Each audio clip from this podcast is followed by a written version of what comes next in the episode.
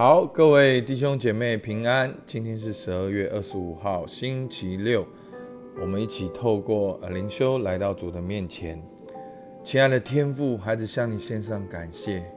主啊，真的在这几天圣诞节的过程当中，主啊，显明你是那位恩典的主。主啊，你何等的爱我们。主，你选择哦，主啊，成为一个小 baby 的样貌来到我们当中。主啊，你没有放弃我们，没有丢弃我们。主，你却选择与我们同在，因为你是以马内利。主啊，求你帮助我们，在这个周末，主我们都能够经历到你是那位以马内利的主。主，我们向你献上感谢，听我们的祷告，奉靠耶稣基督的名，阿门。好，今天是菲利比书二章六到十一节，好，是整个菲利比里面一个很重要的段落。当保罗面对教会有一些不同心合意的问题，保罗。鼓励他们要效法耶稣做仆人，而其中要效法耶稣，好效法耶稣的什么呢？最主要的就是今天的这段经文，在菲利比书的二章六到十一节。好，念给大家听。他本有神的形象，不以自己与神同等为强夺的，反倒虚己，取了奴仆的形象。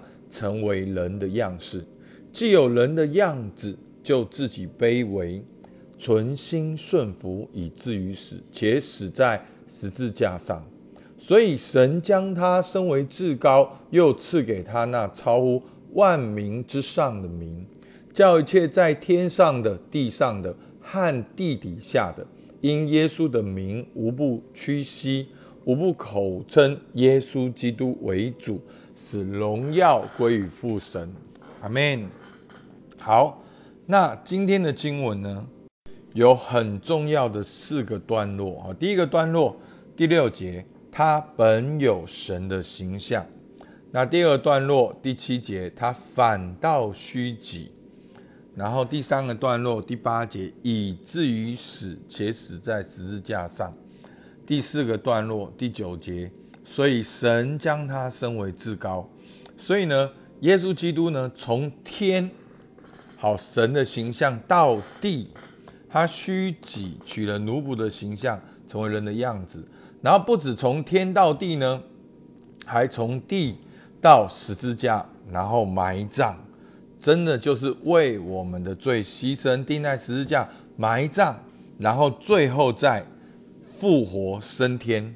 好，第九节升为至高，所以是从天到地，再从地到十字架跟埋葬，然后最后再升天，好，升为至高。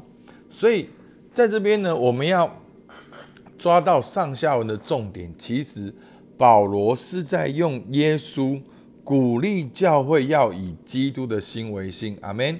好，在昨天的啊第五节里面，保罗鼓励教会。你们当以基督的心为心。好，前面讲的说，你们凡事不可结党，不可贪图虚伪荣耀，只要存心谦卑。客人看别人比自己强，不要单顾自己的事，也要顾别人事。你们当以基督的心为心。就讲到今天经文。所以呢，今天的经文是在鼓励教会效法耶稣。当世人都在找一条向上之路。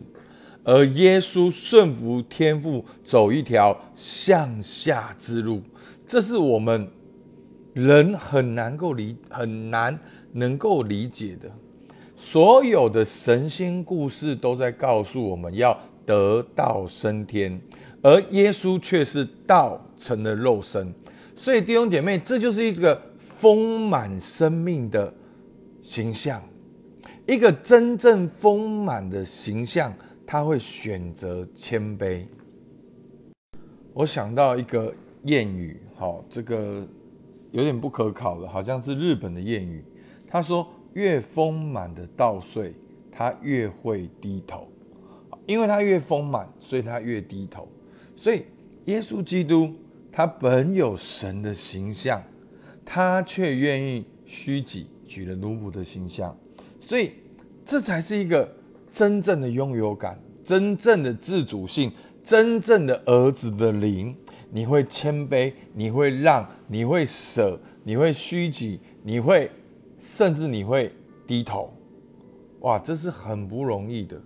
所以在我们教会整个过程里面，我们从自我察觉，好，从儿子的灵到学习察觉，到生命慢慢的更新，真的。我不知道弟兄姐妹怎么样，我我自己个人是越来越能够看透，好，能够看清楚自己，能够看清楚别人，能够看清楚天赋在我们当中的计划是什么。所以面对一些事情的时候，我越来越可以等，越来越可以让，越来越可以安静。好，那这整个过程是很长久的，真的，这是一个过程，所以。保罗用耶稣基督的榜样来鼓励教会。好，第一个我们来看他本有神的形象。好，那我就直接讲重点。好，因为如果每个字句都要解释，请今天讲不完。所以呢，第六节，他本有神的形象，不与自己与神同等为强夺的，就是耶稣基督本来就是神，却不以自己与神。同等去强调自己是神的位分，好为强夺了，就是去强调、去抓住自己本来是神哦，他不愿意道成肉身，没有，他本来就是神，但他却愿意道成肉身，所以第七节，他反倒虚己，取了奴仆的形象，成为人的样式。这个虚己就是他主动的倒空自己，他成为人的样式。所以中间多了一句话，他取取了奴仆的形象，成为人的样式。简单讲，就是他成了人为的样式。那为什么保罗在这里强调取了奴仆的形象呢？在说明人何等的软弱与有限。我们人是活在时间跟空间的里面，而耶稣基督原本是超越这一切，但他却主动的倒空自己，取了奴仆的形象，成为人的样子。而且不止这样。他不只是道，他道成了肉身，而且他第八节，他既然有人的样子，就自己怎么样卑微，存心顺服，以至于死。请问他向谁卑微？他向谁顺服？好，所以弟兄姐妹，这是我们读圣经要很重要，要看到那个隐藏的重要的意义。好，第十一节。无不口称耶稣基督为主，使荣耀归于父神。所以昨天我们讲到那个顺服谦卑是在神面前。所以耶稣基督既然有人的样子，他是向神卑微，他存心顺服天父的旨意，以至于死，且死在十字架上。他不止道成肉身，而且他死，而且他死在十字架上，而且他埋葬。所以。简单讲一句话，他死透了。那这个死透了有很重要的意义，就是他成为那个代罪的羔羊，救恩成就了。所以第九节，好，所以从天到地，从地再到地底，然后第九节，所以神将他升为至高。好，所以就是神让耶稣基督复活升天。又赐给他那超万民之上的名，叫一切天上、地上和地底下的，因耶稣的名，无不屈膝，无不口称耶稣基督为主，使荣耀归于父神。所以，耶稣基督这样子做到最后，到最后的那个目的方向，就是使荣耀归于父神。好，那我们很简单的看到这四个。阶段好，我尽量不去讲的太复杂好，但是用保罗的角度来看好，所以呢，我们来看解释，所以我们要用效法耶稣基督的角度来看这段经文，以基督的心为心好。昨天讲的，你们应当有这样的意念，因为这也是耶稣基督的意念。所以呢，我们基督徒呢，从天，我们也是神的儿女，所以我们更加知道。我们在地上是世上的光，世上的盐。有一句话说：“与其咒诅黑暗，不如点亮自己，成为光明。”所以很多时候，我们要知道，我们是神的儿女，我们在地上的使命就是做光做盐。为什么需要光？因为黑暗。为什么需要盐？因为那个食物要防腐，对不对？那那我们碰到这么多乌漆嘛黑的事情，这不就是我们存在的目的？而且不止如此，从天到地到十字架，所以我们要在世界上跟随耶稣，顺服天父的旨意，背起我们的十字架。所以弟兄姐妹，你不只要在你所在的家庭，不只要在你所在的公司，你还要在你的家庭和公司里面继续寻求天父的旨意。那个彼此相爱的真正的核心意义。就是去效法耶稣，去效法耶稣，顺服天父的旨意。所以弟兄姐妹，当我们两个人要争吵的时候，我们可以去效法耶稣，走一条向下的路，然后寻求神在我们当中的旨意是什么。然后最后，我们的动机跟方向就是使荣耀归于父神。阿门。所以呢？我们的今天的梦想跟应用，你知道你是神的儿女吗？你有何等的尊贵？